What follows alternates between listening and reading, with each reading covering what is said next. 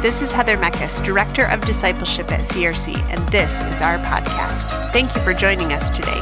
We hope this inspires you, encourages you, and allows you to see how God is moving in and around you. If you would like to check out more resources, go to coopersvillereform.com. Enjoy the message.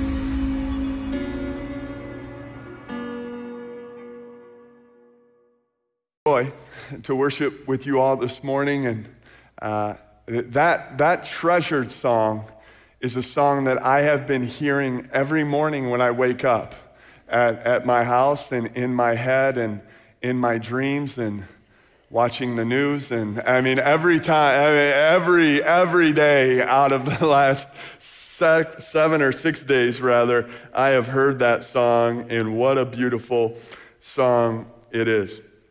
Has anyone ever um, done the right thing, but received a less than favorable result afterwards. You've done the right thing, but the result for doing the right thing didn't exactly equate to what you thought it would equate to. Uh, over a decade ago, probably about 14 years ago or so, I had to report a coworker of mine to my boss for elder abuse. I witnessed this lady, this coworker, be extremely rough, to say the least, uh, with a 75 pound year old, 90 year old woman with dementia. And it literally made me sick to my stomach at about 19 years old or so. I spoke up in the moment. I confronted the woman. And I also went to my supervisor and shared what had happened, what I had witnessed. And unfortunately, the lady continued working for the organization for some time after the abuse, and I was isolated amongst my coworkers as a result. I looked like the snitch in the group. And this lady had seniority over me, so in a sense, I still had to answer to her, which was a lose lose lose situation for me. It was horrible. Unfortunately, doing the right thing doesn't always come with a favorable result immediately. Standing for what is right and doing the right thing doesn't always equate to the outcome that you were hoping for in the here and now. As we work our way through this series in Esther, we're going to see that Mordecai is in a similar position. He does what is right and it doesn't exactly equate to what he hoped that it would equate to. It actually turned out to be the exact opposite of what he had hoped for. And so we've been working our way through the book of Esther. We're going to be focusing on primarily Esther chapter 3 this morning. We hope if you've been with us uh, any number of weeks, we started Esther two weeks prior to Father's Day, and I think we'll have another two weeks left of Esther. Uh, we hope that this has been a blessing to you. Just a little bit of a recap to where we are coming into today. So, uh, Esther 1 kind of highlights this king. He's a historic king. This is real. This is in the history books. This isn't make believe, fairy tale, fable type stuff. This is a real king. His name is King Xerxes. He ruled over the Persian Empire and all 127 provinces within the Persian Empire. He was, at this particular time and juncture in history, the most influential man, the most powerful man, and as we can see here in this book, possibly the most wicked man in all of history at this time. And he has a king, and he ends up, uh, or he has a queen rather, and he ends up divorcing his queen, his wife, Queen Vashti, because after his six month um, drunken splendor, uh, where he wants Queen Vashti to come and parade herself for the troops in what is quite possibly just her royal crown and nothing else, completely nude, uh, she says to him a word that he's not used to hearing in all of his life No. No, I'm not going to do that. And so he demotes her, divorces her, demeans her, and afterwards, some years later, some young fellas had a great idea that the king would have a Persian bachelor. and they would send hundreds of young virgins uh, to the citadel of Susa, and that they would then compete for queen, essentially. And that involved um, horrible things that you would never, ever, ever, ever, ever want your young daughter to compete in. And Esther was a part of that. And after four years, Esther became the queen and won the favor of King Xerxes. And at this point, she has not yet shared her national heritage. She has not shared who she is as the people of God. She is a Jew. Okay? Sometimes when you have a VBS, you know, things just start going wild up here. We all good? So we're going to be in Esther 2, 19 through 23, and then we're going to move into Esther 3, verses 1 and 2. Let us read. We'll have the words on the screen for you. When the virgins were assembled a second time, Mordecai was sitting at the king's gate. So, Mordecai, and that's essentially the father of Esther. Esther's biological mother and father had passed away some time ago, and Mordecai uh, was the guardian of Esther. And he's at this king's gate quite frequently. He most likely held a, uh, a role in uh, affluence, somewhat influential role in the land at this time, but it was probably a lower level role. Verse 20, but Esther had kept secret her family background and nationally, just as Mordecai told her to do, for she continued to follow Mordecai's instructions as she had done when he was bringing her up. During the time Mordecai was sitting at the king's gate, Bigthana and Teresh, two of the king's officers who guarded the doorway, became angry and conspired to assassinate King Xerxes. So you have two officials aspiring to kill the most influential man in all the world. But Mordecai, who's within an earshot right there at the king's gate, ends up finding out about this. He found out about the plot and told Queen Esther, who in turn reported it to the king, giving credit to Mordecai. And when the report was investigated and found to be true, the two officials were impaled on poles. It's important to note, um, it was actually around this time, some four or five hundred years BC, prior to the incarnation of Jesus Christ, where crucifixion was invented. And crucifixion was actually invented by the Persians. I believe we talked about it on Good Friday that the Persians invented crucifixion, but it's actually the Romans who perfected it and made it even more gruesome and worse.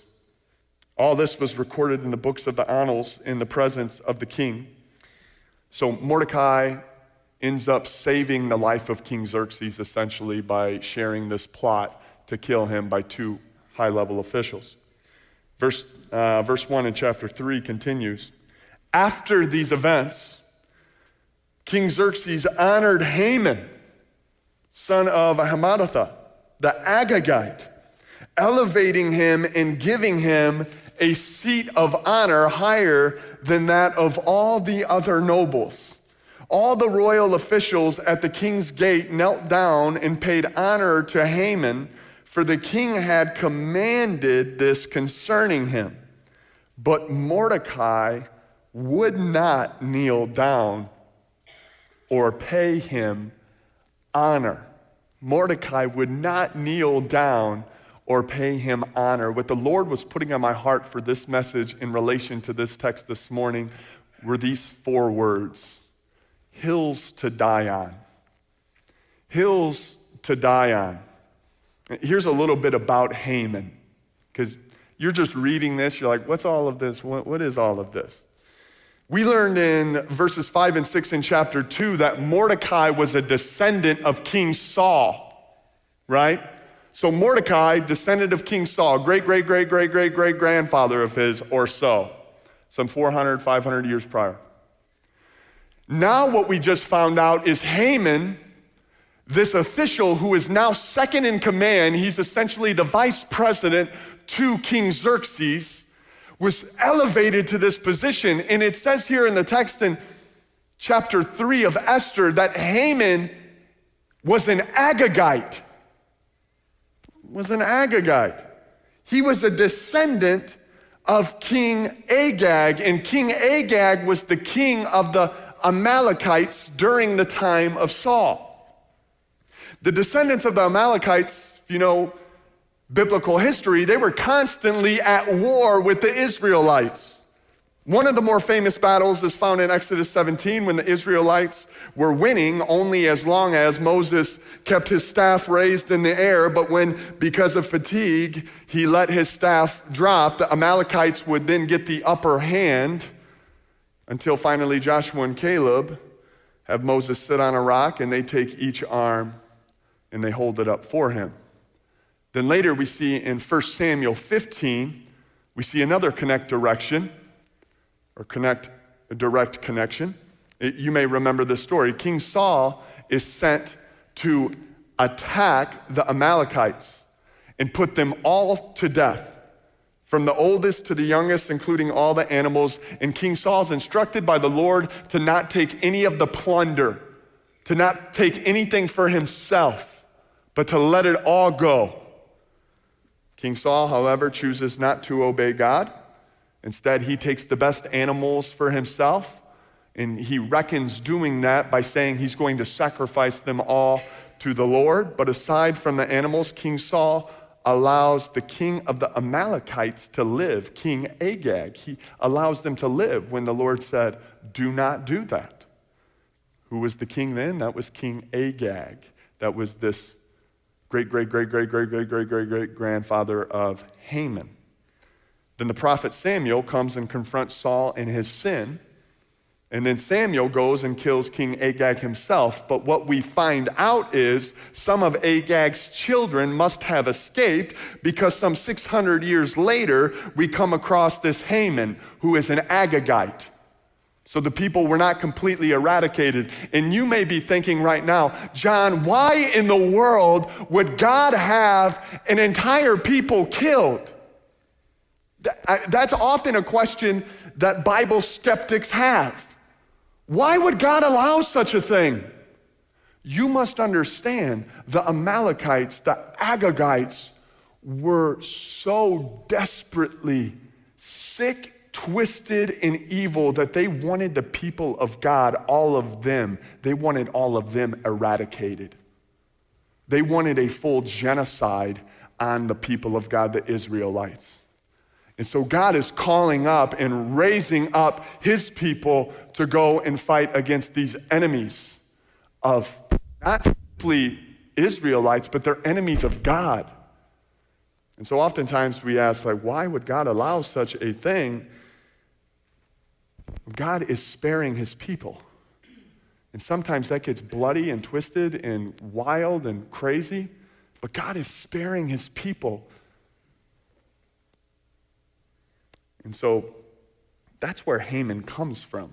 So there's hundreds of years, centuries of national hatred between the Agagites and the Israelites. And so the author here in Esther 3 is saying, look at there's a plot twist.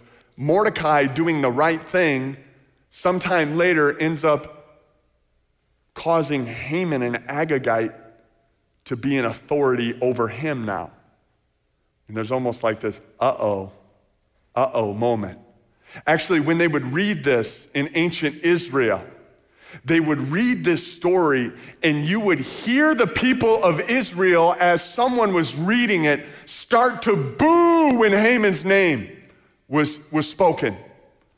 Kind of like what I'll be doing to the Lions when the Niners play the Lions opening week here in, in, uh, in a month or a couple months or so. Uh, I will be booing the Lions like the Israelites boo Haman. So put yourself in Mordecai's shoes. You just saved the king's life. You spared him his life, and he knows that you spared his life because Esther said and gave credit to her guardian dad that Mordecai, my guardian, spared your life as the details had come out. And what ends up happening, Xerxes decides to inflate, increase the authority of this Agagite, Haman. And the king doesn't just promote Haman, but Haman is elevated above all the other nobles, second in command. Haman is rewarded, and Mordecai is essentially forgotten, it seems like. You'd think you'd get a bronze star or something for that act of bravery by Mordecai. Nothing. The author shares nothing happened to Mordecai for his good act. And here's what ends up happening Xerxes says people should bow to Haman. Or, yeah, Xerxes says people should bow to Haman. And Mordecai is saying, no. This is a hill I'm willing to die on. I will not bow to Haman. I will not bow to him. I do not want to commend Mordecai in this position. I want to be clear. The Greek histor- historian Herodotus says this describes how Persians of different social levels normally greeted each other. If they were on the same social level in Persia, if you're on the same social level, y'all are the same, you'd kiss each other on the lips. This must have been pre COVID, right? You know, that's how you'd greet each other kiss on the lips. Can't do that today. Um, you, husbands, you try that to another woman, and it's going to be a problem, right? So they would kiss each other on the lips. Now, if you were slightly under the person on the social level, you would then kiss on the cheeks. But if you were far under the person and they ranked that much higher than you, you would bow to them. That was a normal greeting. And we still see this in Asian cultures today a bow. And Haman is saying, I'm not bowing. Everyone else, bowing. Haman, tiptoeing. I don't know like what that looked like, but Haman is refusing. He's anti-bow at this point. He's willing to die on the hill of bowing. Not bowing considering him to be a God, but bowing just as a normal, as, as we would salute a soldier, or a lower ranking soldier would salute a higher ranking soldier. Mordecai saying, I'm not doing that. My question this morning that was on my heart is what are some hills that you're willing to die on? What are some hills that you're willing to die on? From my perspective, Christians too often choose the wrong hills to die on. Too often we, we make mountains out of molehills. Mordecai, the guardian father of Esther, think about this, everyone. Mordecai allows his teenage daughter, she was quite possibly a teenage girl, to go and be a part of a Persian bachelor with maybe 400 other virgins in competition to win the king's favor by having sex with him. He says, That's all right. There's no sign here in the text of Mordecai saying, No, honey, I'm going to fight for you, and that's wrong, that's evil, that's against the scriptures. No sign of that. Mordecai's saying, Not going to die on that hill. That's all right. Now, dads, just think of that for a moment. Dads of daughters. You think that would be a hill you'd be willing to die on? You're darn right, all right? Get the wood, get the knife, start the fire, because there's going to be a tall, lanky offering on that hill if that's my daughter. I'm dying on that hill. My daughter's not going. Over my dead body is she going to something like that? To the most wicked and vile man in all of history up until this point? But not Mordecai. Mordecai says, Nah, that's okay, but I'm not bowing. That's where I cross the line. Seems a little weird, doesn't it? Seems a bit backwards. Here's the reality when we die on the wrong hills, we tend to lose credibility as the people of God. We can lose relationships. When we turn mountains out of molehills in an effort to display our faith, and oftentimes in our pride, we can end up doing more harm than good. Now, hear me out. Everyone has different hills that they're willing to die on. That's good, that's fair, that's right. I'm not going to tell you what hills you should and shouldn't die on, but what I want to challenge you with is this Are you allowing non essential issues to work against your witness to a lost world? I got a slide uh, here this morning. Are, are you allowing non essential issues to work against your witness to a lost world? And then I added this quote at the bottom uh, from a man named Rupertus. I'm not even going to try to share his last name, 17th century German theologian. Uh, oftentimes, this quote at the bottom is attributed to St. Augustine or St. Augustine, um, but it's, it's actually found uh, by many to, to be from this Rupertus fella in the 17th century. He says this in essentials, unity. That means that we are to unify in the highest level on the essential matters. But he says in non essentials, we should have freedom, liberty in the non essentials. In all things, charity. So, regardless, we're to have love in all things. And oftentimes, I see us missing the mark on that very important quote, which I think helps to demonstrate what a missional church and a missional person ought to be. So here's what I've done. With this incident of Mordecai refusing to bow, I think it allows us to see where we personally stand on absolutes, convictions, and preferences. And it may help us to think like this as a family uh, a little bit better. So I'm going to uh, share this next slide, and we're going to have a bit of a discussion on this. So, absolutes, these are hills to die on. What are your hills to die on as a Christian? What are your non negotiables? What are your essentials? Those are your hills to die on. For Mordecai, it was bowing in a sign of respect to someone who he could not stand and a people that he could not stand. Now, what are your convictions? Convictions are hills we'll have discussion on. I'll share a little bit about each one. And then, what are your preferences? And, and I like to call these hills that we're not going to lose sleep on. They're not that big of a deal. I'm not losing sleep on a preference. Not that big of a deal. For me, when I was dating Helen, I'll give you an example here homeschooling our future child or children um, I wanted to be clear to her up front when we were dating, that was an absolute for me.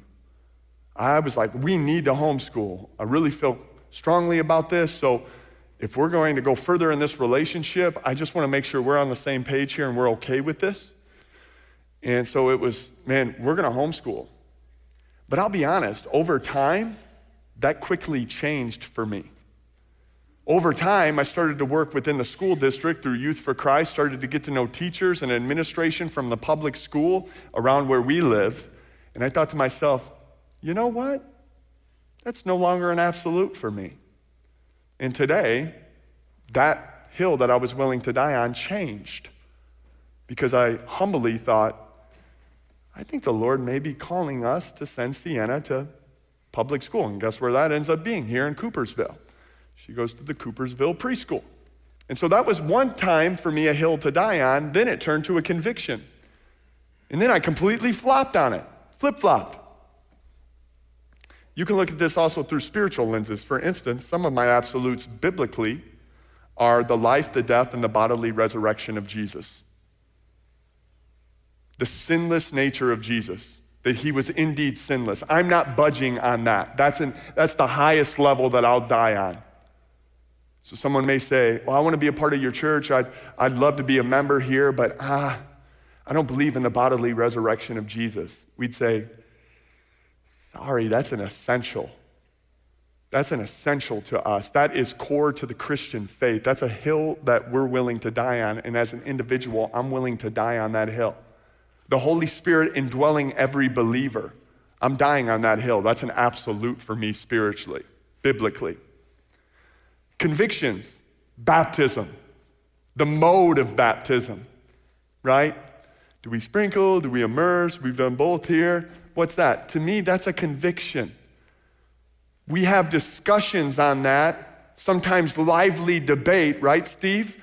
And we'll have lively debate on baptism, but we're not gonna split hairs over that. We know people who love God are infant Baptists and believer Baptists. They, they, they go both ways on this, and they have scriptural framework on both ends. We choose unity in these matters. We choose liberty. We choose freedom in these matters. Those are convictions. What, what are some of your convictions? And preferences. Here, here's a good one I thought would be fair stage lights. Preference, right? It's more of a preference for me. We can worship out in a tent and I'd be good with it. Doesn't matter. But because it holds a greater importance for those who we seek to reach in regarding the quality of our online ministry, it has importance. It does have a certain level of importance, but it's certainly not something I'm going to lose sleep on. And you shouldn't either, right? Oh, stage lights. Oh, those kids with those lights. Oh, my goodness. We don't lose sleep on that as the people of God. It's a preference, lowest level. For Mordecai, when it came to paying respect to an Agagite who may have been promoted to a position that he would have liked, he said, That's an absolute for me. I'm not bowing, I'm not budging, and I'm dying on this hill. I'm not convinced that was a wise decision. And so I ask you this morning, one last time, what hills are you willing to die on? And I want you this week to prayerfully consider what those hills are and if they're worthy of your blood. Okay? And you think, is this a hill that Jesus would die on? It's a fair thought. Let's move forward and we'll move quick here. Esther 3 3 through 6, the story continues. Then the royal officials at the king's gate asked Mordecai, why do you disobey the king's command? Listen to this. Listen to this language. Day after day, they spoke to him. It sounds like everyone else is trying to be reasonable in this matter, but Mordecai. Day after day, these officials would speak to Mordecai Man, what's going on? Mordecai, would you just bow? You're going to get yourself killed. Mordecai, what's going on? They spoke to him but he refused to comply. Therefore, they told Haman about it to see whether Mordecai's behavior would be tolerated, for he had told them he was a Jew. Remember, up until this point, he has hidden his nationality, he has hidden who he was, he has hidden that he is Yahweh's. He's hidden that, and he's told Esther to hide that as well. In Verse 5 When Haman saw that Mordecai would not kneel down or pay him honor, Haman was enraged. Continuing. Yet, having learned who Mordecai's people were, he scorned the idea of killing only Mordecai. Haman could have easily just killed Mordecai, it had been said and done, it had been all done. Instead, Haman looked for a way to destroy all of Mordecai's people, the Jews throughout the whole kingdom of Xerxes. My question on this is do you have a religious card or a committed life? just pull out the religious card, or, or do you have a committed life to Christ? This whole time, Mordecai has instructed Esther to keep her nationality a secret, but when he finds himself in hot water, all of a sudden, when it's convenient for him, he says, Oh, the reason why I won't bow is because I'm a Jew. He wouldn't share that before. He told Esther, instructed her, do not share that you're a Jew. But all of a sudden, he's in hot water for not bowing, and now he's sharing that he's a Jew. Tough guy Mordecai is not going to stand up, is now going to stand up to Haman the hitman. And it ends up putting at risk what was likely hundreds of thousands, quite possibly millions of Jews. He ends up putting millions of Jews at risk because of his decision to not bow and for him to pull his religious card out at the least opportune time. If there was ever a time to hide your identity, that was probably the time to keep your identity hidden. When a power hungry Agagite is having his servants ask you why you won't pay homage, but instead he decides to put his entire people at risk in the Persian Empire, which one scholar says could be up to 15 million Jews living in ancient Persia at this time. 15 million Jews. My question is how, how, many people pull their religious cards only when it's convenient? How many of us like to just pull our religious cards when it's convenient? If you've ever watched Cops, you'll see this all the time, right? Some idiot steals the TV, hits his wife, they end up arresting him, they find methamphetamine on him, and uh, they have him handcuffed, and all of a sudden he's like, But I'm a good guy. I'm a Christian. I went to Sunday school. I love God. Father, would you forgive me just this once? All of a sudden, when he's in hot water, he's all of a sudden a good guy. He's got meth on him, he stole a TV, and he's hitting his wife. It's a good time to pull out your religious card. What kind of denomination are you from? The hypocritical kind. That's the type I'm from. Yeah, we're a growing denomination out here in America. Uh, that, that's not the time in which you, you're, you're to call and say, I'm a Christian. Why don't you live a committed life? When you're a believer and you're living a committed life, you don't need to pull a religious card. That thing is tattooed to your heart. People know you're a Christian. They look at the way you live, they look at the way you act, they look at the way in which you handle other people, they look at the way in which you work, they look at your life. And people will know you're not living a contradicted life, but you're living a committed life. But when people are living a contradicted life, when God is your Savior only when times are bad, that's extremely dangerous. Do you realize how free it is as a believer to live a committed life? It's one of the greatest things I love about Christianity that I do not have to change who I am around other people. That I can be who I am and who God created me to be around all people all the time. That is one of the most beautiful, freeing, liberating truths that I find in Christ. That I don't have to change who I am around this group and then change who I am around this group and change who I am around this group. And I have to do all that to make God happy. God says, You are my beloved son. I died for you. You be who I called you to be, even when it's not convenient, even when it could cost you something. You be who I called you to be. That's a liberating truth that I wish more believers, more church going people would live by.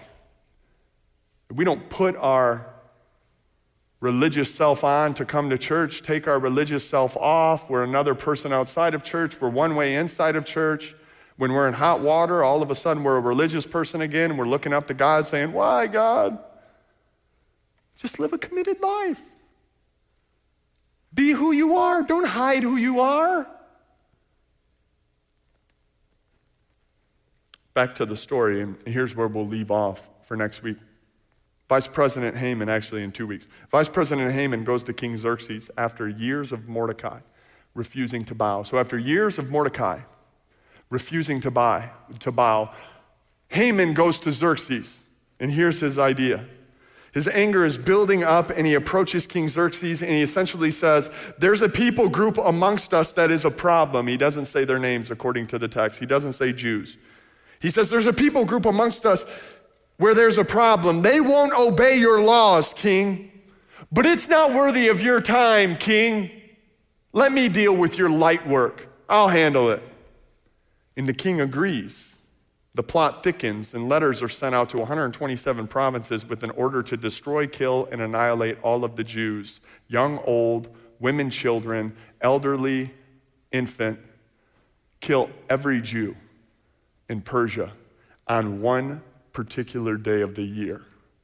Soldiers coming in and kicking doors down, annihilating the Jewish people in ancient Persia. there's this order that is sent out. And here's what it says in Esther 3:15. And then we'll leave off here. The couriers went out, spurred on by the king's command, and the edict was issued in the citadel, in the capital of Susa. The king and Haman sat down to drink, because that's what wicked men do when they're handling business that affects other people negatively, but it's good for them and it could be good for the land. They just sit down, have a drink, cheers to that. You see people do this today in business. They just uh, took advantage of a bunch of people or maybe a specific family. They'll sit down, cheers, have a drink, have a beverage, cheers to our success on the backs of other people. But then here's what it says But the city of Susa, upon receiving this edict, when they found out we're going to kill all the Jews, the Jewish people, our neighbors, says the city of Susa was bewildered. In the NASB, I wrote this down. It, it, it translates that they were thrown into confusion. The city of Susa was thrown into confusion.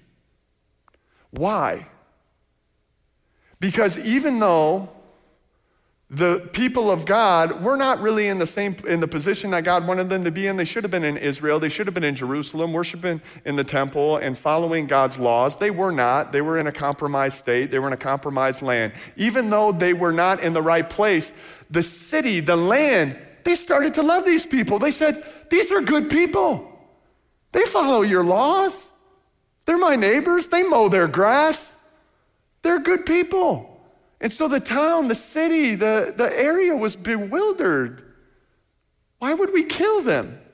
And so there's this stirring happening at the end of Esther 3, but there's still no mention of God. There's just an evil king, an evil Haman, a compromised Mordecai, and a quiet Esther. We'll see more about her in chapter 4. Here's what I want to leave us with I pray if you feel compromised and quieted due to decisions that you have made, maybe to your fault, you would know that God's forgiveness and grace is near to you. What's so powerful about this story to me is God doesn't simply give up on Mordecai. Like, you idiot, what are you doing? Why wouldn't you just bow? You're putting all of my people at risk, some possibly millions of Jews. You're putting them at risk because you won't just just bow. Why? God does not give up on Mordecai. Esther, what are you doing? Going into this Persian bachelor, sleeping with the king. He's a pagan, he's an evil man. What are you doing? Doesn't give up on Esther. God does not turn his back on his people.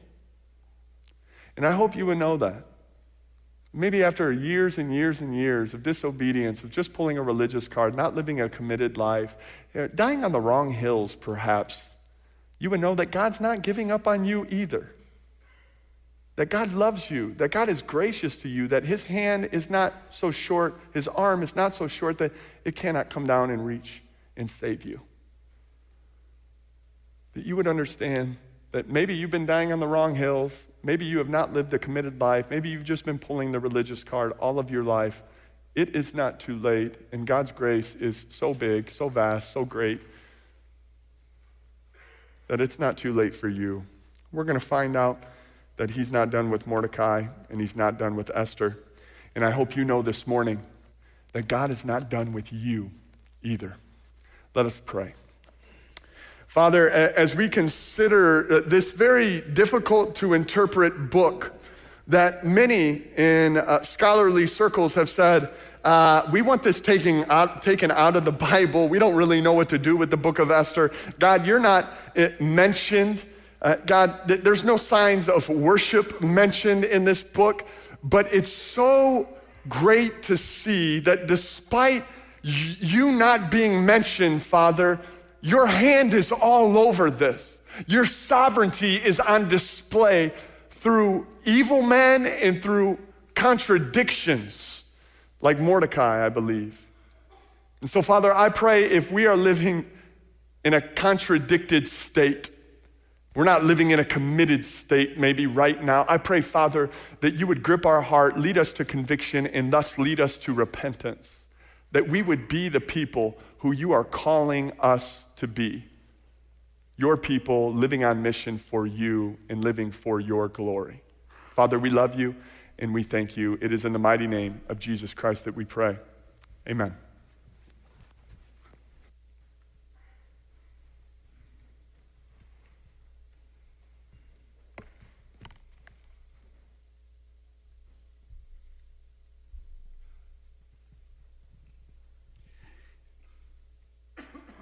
Thank you, Pastor John.